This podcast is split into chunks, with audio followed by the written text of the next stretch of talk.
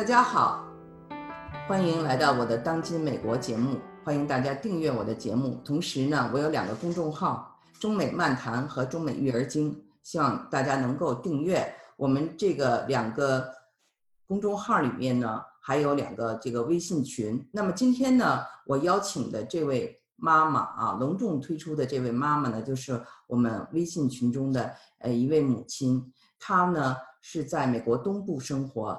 培养了三个非常出色的孩子，经常在群里呢热心的给大家一些好的建议。我们今天呢就请出这位妈妈，让她做一个自我介绍。杨女士，您好。哎，你好，王老师。呃，我呢是来美国快三十年了，养育了三个孩子。我是一个三无的单亲妈妈。什么是三无呢？就是没有钱，没有时间，也没有帮手。在这种情况下，我经常就在想，有没有什么好的方法，呃，能让我的孩子身心健康的成长。所以，我既不是专家，也不是学者，但是呢，我是个过来人，总结了一些我认为普通人都可以行之有效的，我经常说一通百通吧的方法，希望对大家有帮助，有参考意见。好的，这个杨妈妈呢，非常的谦虚。首先，我们先讲讲她为什么叫杨妈妈啊？因因为我们知道有个虎妈，她是杨妈，就是一个这种教育方式呢是无为而治，但是呢，她的孩子一样的出色。她的老大呢是在这个伊利诺伊大学、芝加哥大学和呃卡耐基麦隆大学啊读过书，然后呢，现在呢是在这个摩根大通公司工作，以前呢是在高盛。他的长女呢是在普林斯顿大学。啊，然后而且是提前录取，现在呢，嗯，在英地的公司工作，之前呢，在麦肯锡啊这家咨询公公司呢也工作过，然后呢，他的小女儿在嗯伯克利我的母校，还有康奈尔大学都读过书，今年呢九月呢就要升大四了，而且已经得到了一个非常知名的这个咨询公司的工作的 offer。那么呢，就是他的三个孩子呢，不仅仅是学校啊，都是名校，而且毕业了以后都有有到很好的工作，这点呢是非常不容易的啊。因为很多的这个家长呢，就把这个爬藤看作是终极目标，其实爬藤之后的这个工作选择呢，也是非常的重要。嗯，所以呢，有的人呢，呃，虽然是藤校毕业，却找不到好的工作，那种失落呢，也是有的。所以呢，今天呢就想跟这个杨妈妈问一问啊，当初她这个小孩子上大学选专业，还有这个毕业找工作这个过程中啊，有没有寻求您的帮助？然后他们是怎么做到的？这种啊，您觉得就是他能够找到这么好的工作，跟哪些他在这个您培养中啊，就培养他的这些能力有关？是这样的哈，孩子们上大学呢，其实我是呃不太不太能帮得上忙的，因为我自己的能力有限。我记得当时，刚才我纠正一下，不是我儿子上了那么多大学，只是这几所大学录取他，因为我当时只跟他说，我只知道哈佛、普林斯顿和我们的社区大学，中间那些大学我都是嗯搞不清楚。那么当时第一所学校伊利诺伊录取他了以后，就 Abena Champion 吧，后来。芝加哥的和 Carnegie Mellon 的来了以后，当时我为了省钱嘛，把他们送到中国，把那个房子呢，就就当时卖房子嘛，就东西放在那个 storage 的地方，所以再来的信件我就直接 recycle 了，都没有打开。其实那是另外几所学校的录取通知，因为我觉得芝加哥和 Illinois 不都是在一个大的地区，都是 Illinois 州嘛，所以都不知道这两个学校有什么区别哈。我我。想象当中，州立学校就 Illinois 州可能会便宜一些，至少当时账面上看的学费便宜一些。这就是我在这方面其实是没办法能够给他们很好的参谋哈。但是呢，跟我这个思想思想方法有关系，因为我不认为上一个好大学是一个目标，我从来就没把它当成是个目标，所以这就是我不是特别的。呃，pay attention 哈，那我小女儿上大学，她为什么第一年去了伯克利，第二年转到呃这个呃康奈尔大学哈，也是她申请大学时候我不知道，只是她准备去的时候我才看见，她说她要去那儿，因为我说我现在是在这个这个做。各方面呃财务配置方面的，我知道怎么样拿到助学金。你去了伯克利大学，我们那个时候我收入开始挺高的，我说拿不到一分钱哈，所以他是在经济压力的情况下，那么第二年我说你得你得换一个学校，我们能拿到钱的，他就换到康奈尔大学，是这么个原因。但是跟整个这个学业的设计，呃，我是没有什么呃帮助的哈。那么我就想说，呃，我是以叫什么呢？刚才我也跟跟王老师提了，我是以终为始，那么用结果导向，还有一个叫基线思维，什么呢？就是最糟的情况，我希望我的孩子身心健康的成长。那么有一句话说，呃，少年得志实际上是人生的一个悲哀。我呢，当时没有看到这句话之前，我已经悟出了一个道理，叫少年得志，实际上是人生的一个很大绊脚石。什么意思呢？就是能上好大学固然很好，但是上不了好大学也未必是个坏事儿。所以就回答刚才王老师的话，在大学这方面我是没有什么直接的帮助。哦，您真的培养了三个非常独立的孩子，您觉得他们这种独立精神？是怎么培养出来的？呃，另外呢，就是说，在整个的升学过程中，是他们自己选的学校、选的专业，包括，嗯，他们为什么选这个专业，有没有跟您探讨过呢？没有，没跟我探讨过。但是我经常跟他们聊天的，都是一些我认为是，呃，思想根基的东西吧。听起来有点虚，就像我跟您发的那个，我女儿给我那个母亲节的，他们。在他们眼里，我是很有想法的，所以呢，根子的东西，举个例子，我就说，你最终人生要达到一个什么？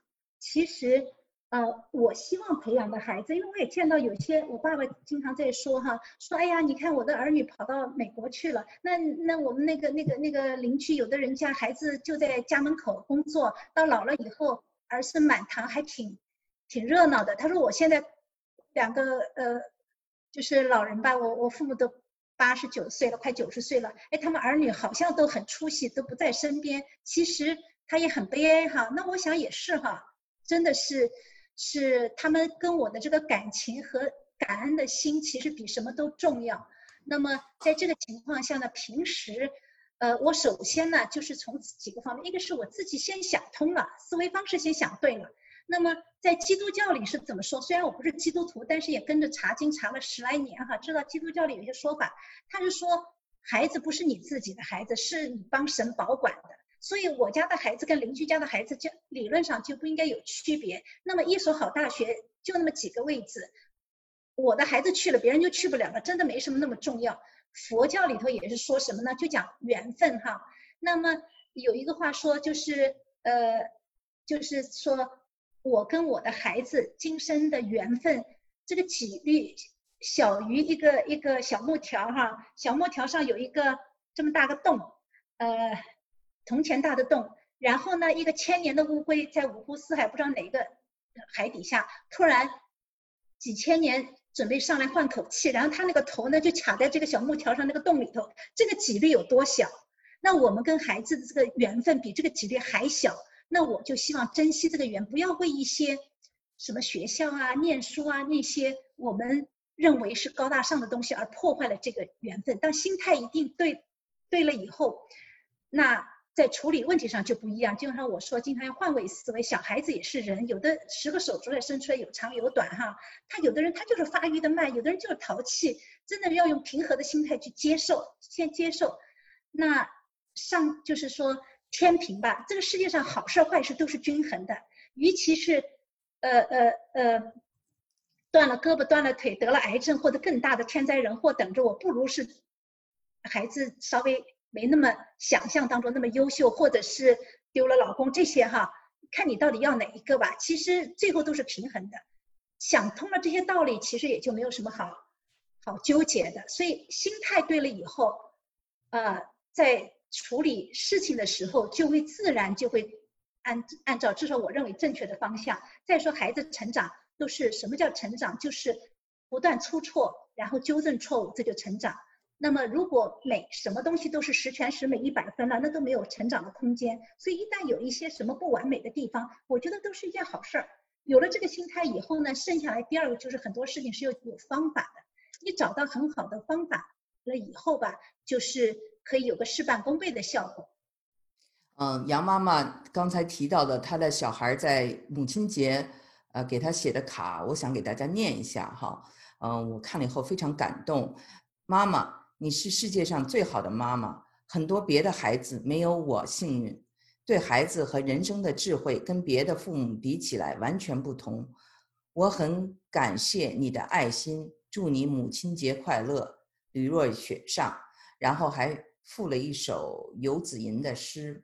那么我想在这个之间也跟大家介绍一下哈，这个杨妈妈是一位单亲母亲，呃，在嗯她的这个先生呢回国创业以后呢，嗯就他们离婚了。那这个离婚中间呢，她的呃小孩子呢最小的只有两岁半，所以呢她是一个人带大三个孩子。而且呢，就是当时他希望是和平分手，没有这个在财产上，呃，就是有任何的这种呃，就是收益吧。呃，所以呢，他的这个房子也是越住越小。那离婚以后呢，从一个大房子，呃，变成了一个 townhouse，从一个 townhouse 最后又嗯变成了一个公寓。他一个人要去打三到四份工，啊，非常的了不起。那么呢，在这样一个其实啊经历中，我们其实看到的不仅仅是一个育儿的方式，更是他自己啊对这个婚姻、对这个家庭，还有对人生的很多的这种做法，呃，就是把这个呃坏事怎么能够转化，然后转化成这种啊更加的这种阳光的呃一面，然后更加的就是活的。嗯，自信，活出自我，这一点呢，嗯，我觉得是很多女性也非常关心的。啊，杨妈妈，您能不能跟我们分享一下，嗯，这个呃，离婚后您的这个心情的一种呃变化，还有您的这个后来是怎么就是嗯嗯做很多工作的这个心路历程？心路历程是这样哈，首先呢，呃。爸爸回中国去的时候，周围的朋友就过来跟我说：“哎呀，你要小心呐，凶多吉少啊，全军覆没啊，什么沦陷呐。”所以我就是有一个思想准备。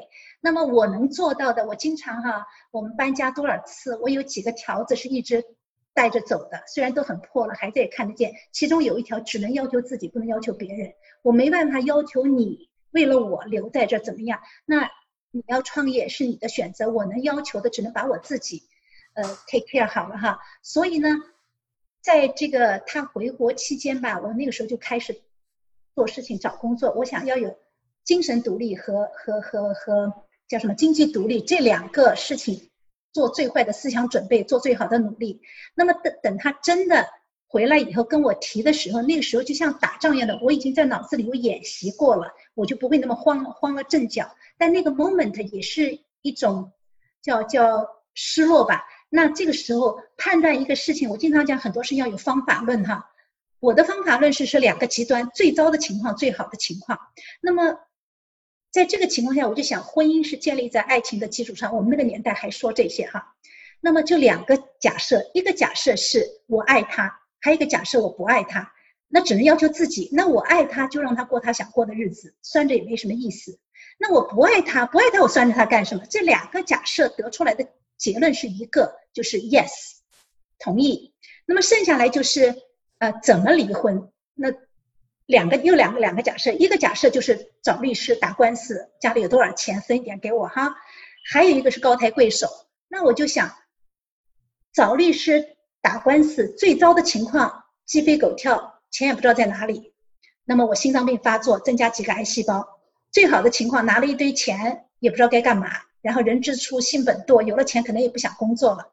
那么如果高抬贵手，最好的情况可能把自己逼的努力多做多学点东西，多做点事儿。最糟的情况就是穷一点儿，穷一点儿。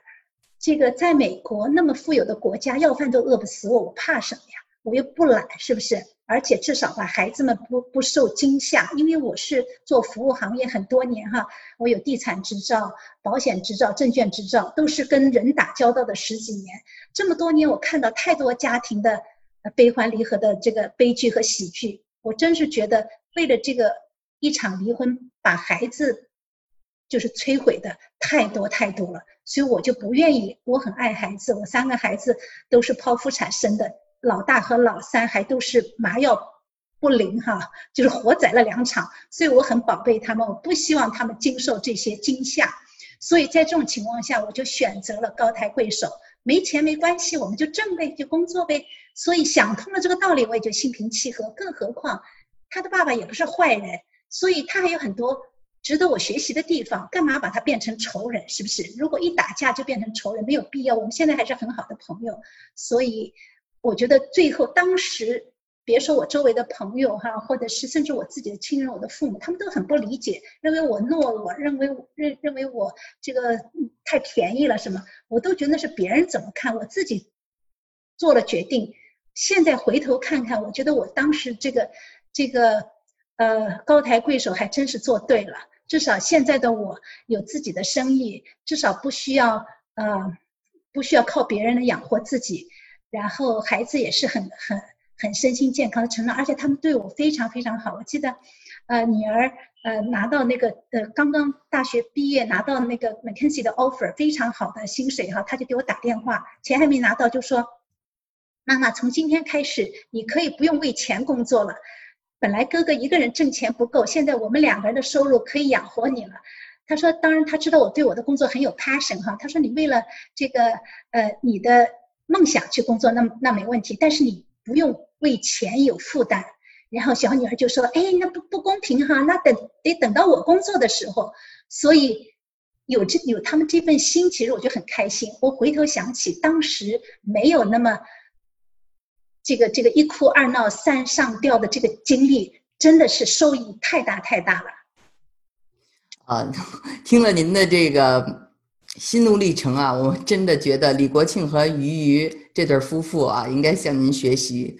嗯，我呢在两千年的时候写了一部小说哈，叫做《俗不可耐》，讲的就是海归啊。像您的这个先生，等于是海归回去创业嘛，那遇到各种情感问题，其中就有这个问题，就是很多的呃海归男回到了中国，被人宠着，被人崇拜着。然后呢，因为在嗯美国呢，就等于说是这样的机会是很少的，因为。呃，美国的在在美国女性是比较受欢迎的啊，亚洲男性呢，其实这种呃出轨的机会是比较少的，所以呢，呃回回到这个呃中国不犯错的人是比较少的，很多人都会犯错。然后我的小说就是讲的这些事情，包括有些白人哈，就是美国的一些不是那么呃很有教育或者很很有教养的人，到了这个呃中国。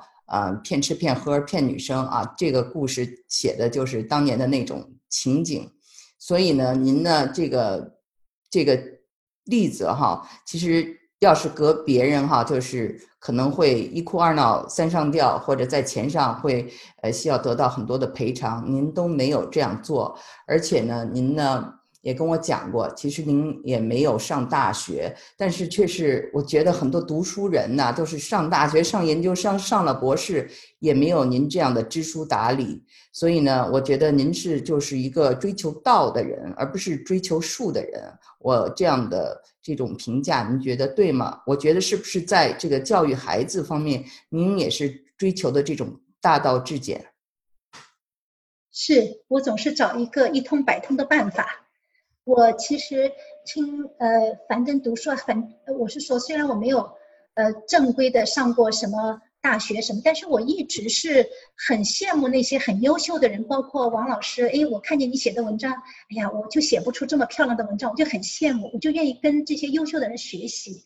那么每我就发现，像樊登读书里面，他有很多讲的书哈，很多西方的书，他们其实厚厚一本书，最后其实一句话就能够解决。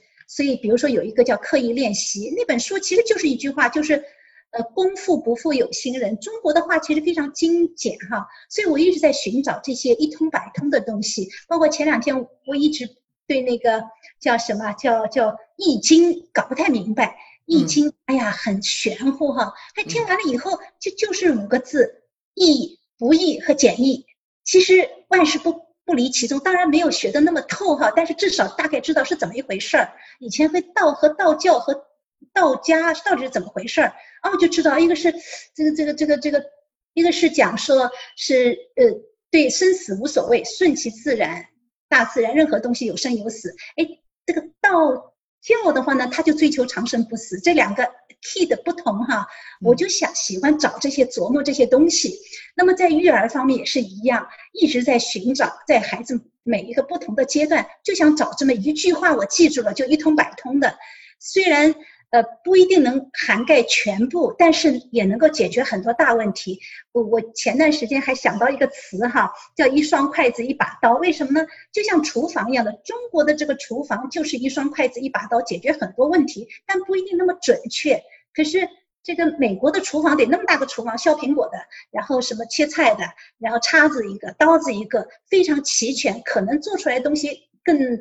标准化，但是相对来说，这耗的材料和时间，这个成本也挺高的。那么育儿也是一个道理，我可能育不出，呃，特别的那么优秀啊，对对对，对，或者是那么优秀，但是至少有一点我是肯定的，他们一定成长当中身心健康。这个 floor，我指的这个这个底线思维，他们绝对不会去自杀这种事儿，不会有的。在我的孩子当中不会存在，他们一定会正常结婚、生孩子，过一个正常的、平常、感恩的、快乐的这个生活。就是事实证明也是哈，我的孩子他工作的时候，他就特别爱他的工作。麦肯锡当年培养女性 CEO，就就是一共才派了多少人去哈，就就是他刚刚工作，直接就上岗，而且他是其中一员。公司对他的这个重视和。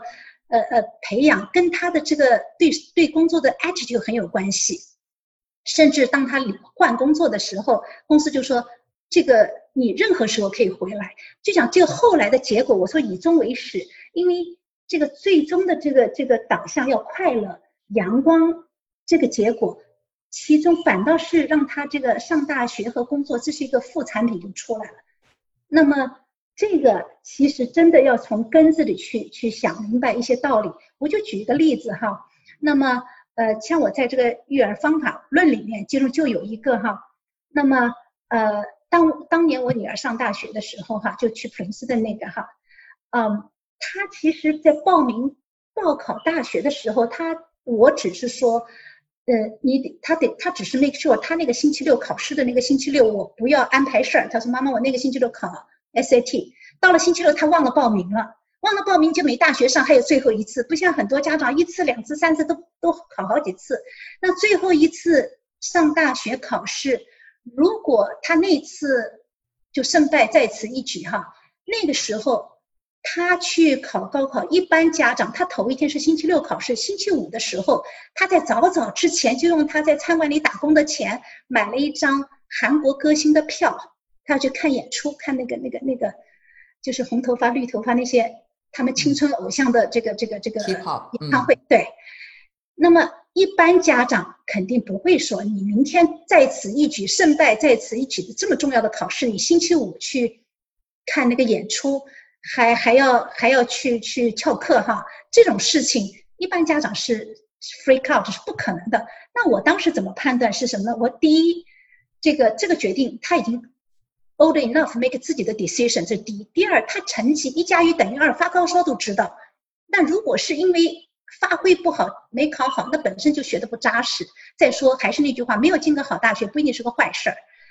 所以呢，但是他他攒了那么长时间的钱，那么想去见见他的偶像，这件事情，人生有有多少机会能亲眼见到自己的偶像？这可是也是挺重要的。所以我我根本就没有说不。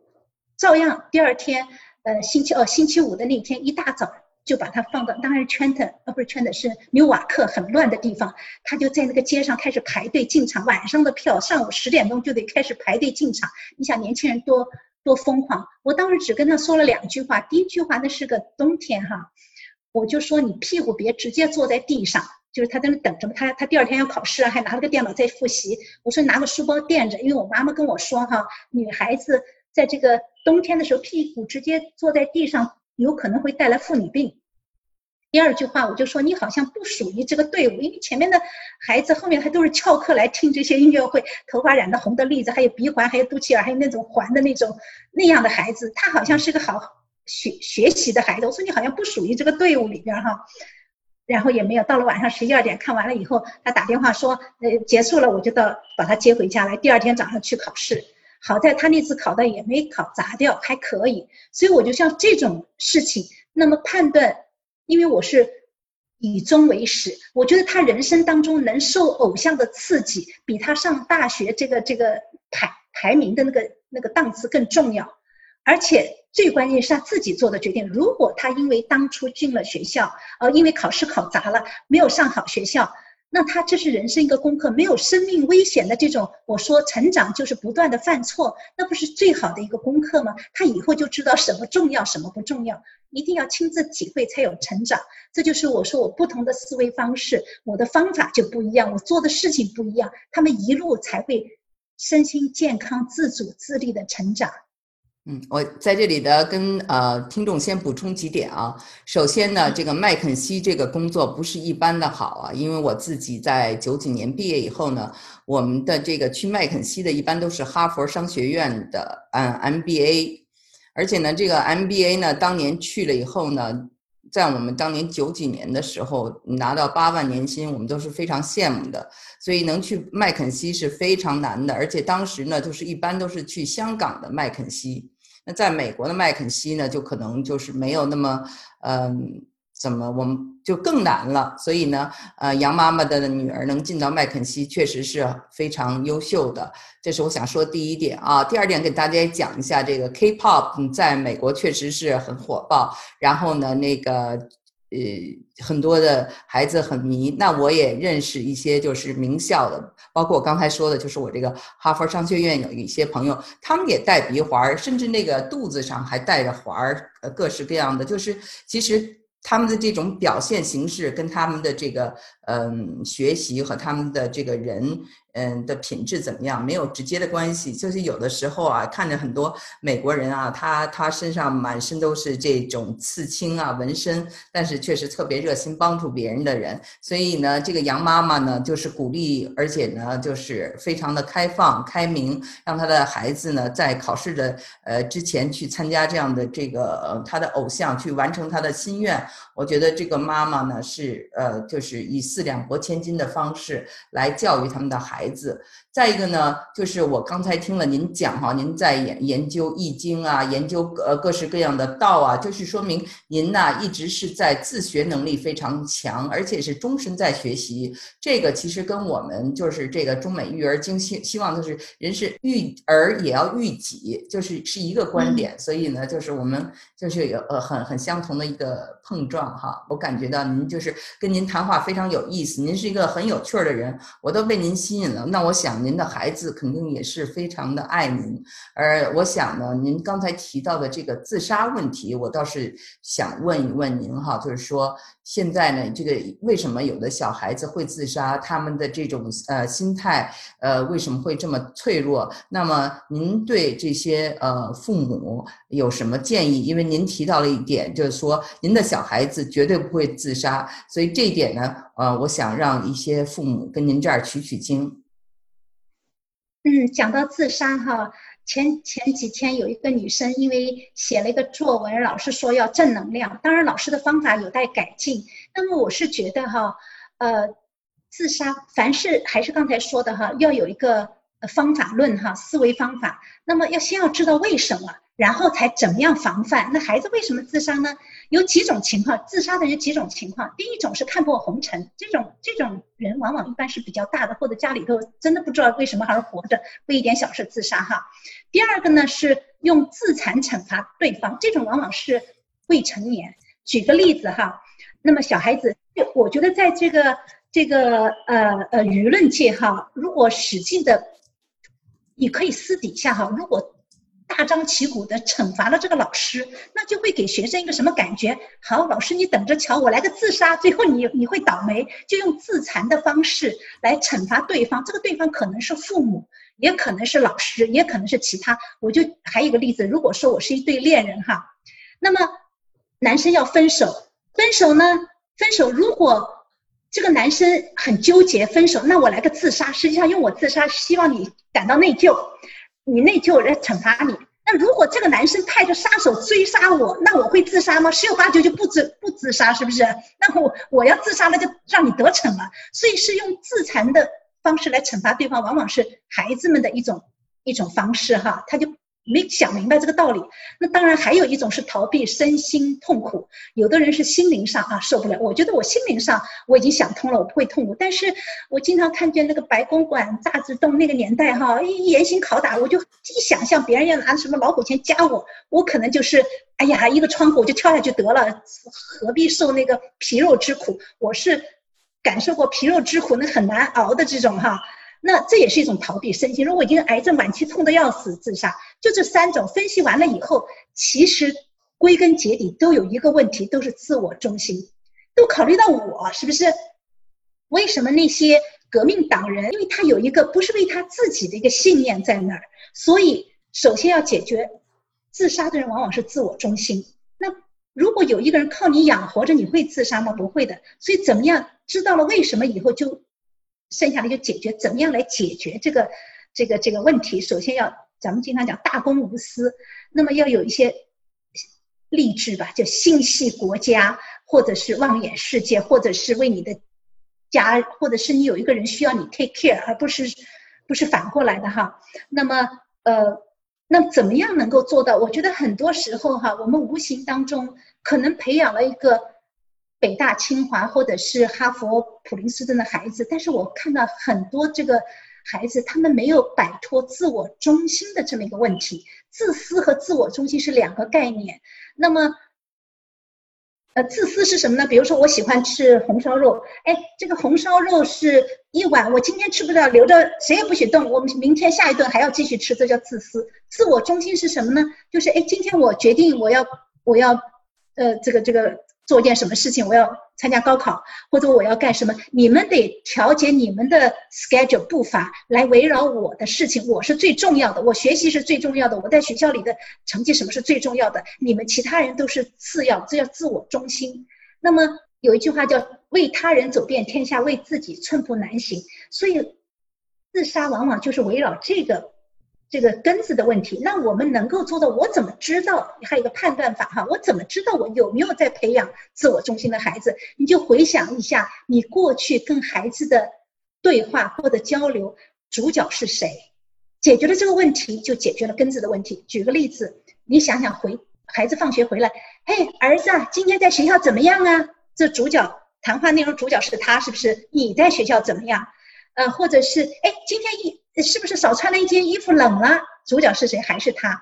那你对老师虽然好像你在培养他，在讲一些好像所谓很大的事情，哎，都是哎，你觉得这个这个这个呃，人民应该戴口罩还是不戴口罩？还是在说他什么都要让，就是一切我们脑子里围绕的中心就是孩子，孩子，孩子。所以在这种情况下，谈话主角如果就聚焦永远是他的话，就无形当中在培养自我中心的人。所以这个时候我们能够怎么改变呢？同样的话题，你可以反过来说我的问题。像我以前一回家，我就会眉飞色舞，因为我对所有的工作没有高低贵贱之分哈。我在老厕所里做过，有些工作可能会被很多人是很看不上眼的，但是我都觉得靠劳动吃饭，又没有偷又没有抢，就很光荣，我就很很回来就很会很开心的跟他们分享我的感受。哎，我记得那时候我在老托所回来，我就说，哎呀，以前呐，我对老人家不会欺负他，但也没有感情，总觉得他们身上有股味道什么。因为我就发现这份工作，就让我产生这种这种感觉，我会爱上这些老人们，我这种感觉很奇妙。然后我说，我就会跟他们分享，我为什么理解那个那个贝多芬的那个师兄，他当时他说他要从事艺术，他们说，哎，你要有要要学这个这个走艺术这条路哈，你要准备一辈子受穷。哎，我当时我说以前我不理解，我现在就理解，因为人在真正贫穷的时候，不知道明天的 bill 怎么配的时候，你的心才会柔软下来。就是这种感受，我在那聊，我跟他们谈，所以他们平时我在忙，也很难得见到我。我回到家以后，他们经常会爬到我的大床上，哎，妈妈讲点外面的事情我听听，就讲故事，就希望我听我讲这些有的没得的，或者有的时候那时候做房地产的时候，怎么样跟客户哈，呃呃呃，他们是怎么想的，我会怎么怎么怎么处理的，就讲给他们听。最终让他们自己悟出特别是孩子在有些问题的时候，我脑子里在想有什么样下一个故事要怎么样解决他的问题。最后结论是什么？最好的信息是他自己嘴里说出来。最好你说哎，你要上进，你要好好学习，这一句话是他自己悟出，哎，我应该怎么样？那是最好的信息的传递。这就是我用的方法。那么他们不会自杀，也是这么来的。对。主观能动性，您给您给他激发出来了。呃，杨妈妈真的是一个宝藏哈。那鉴于时间的关系呢，我们今天的节目就做到这里。那下一次呢，我们还要再做一个专辑，让杨妈妈继续分享她的育儿经。嗯，我们可以真的从她身上学到很多很多。我希望还有第三次。好，谢谢杨妈妈，我们下次再见。谢谢。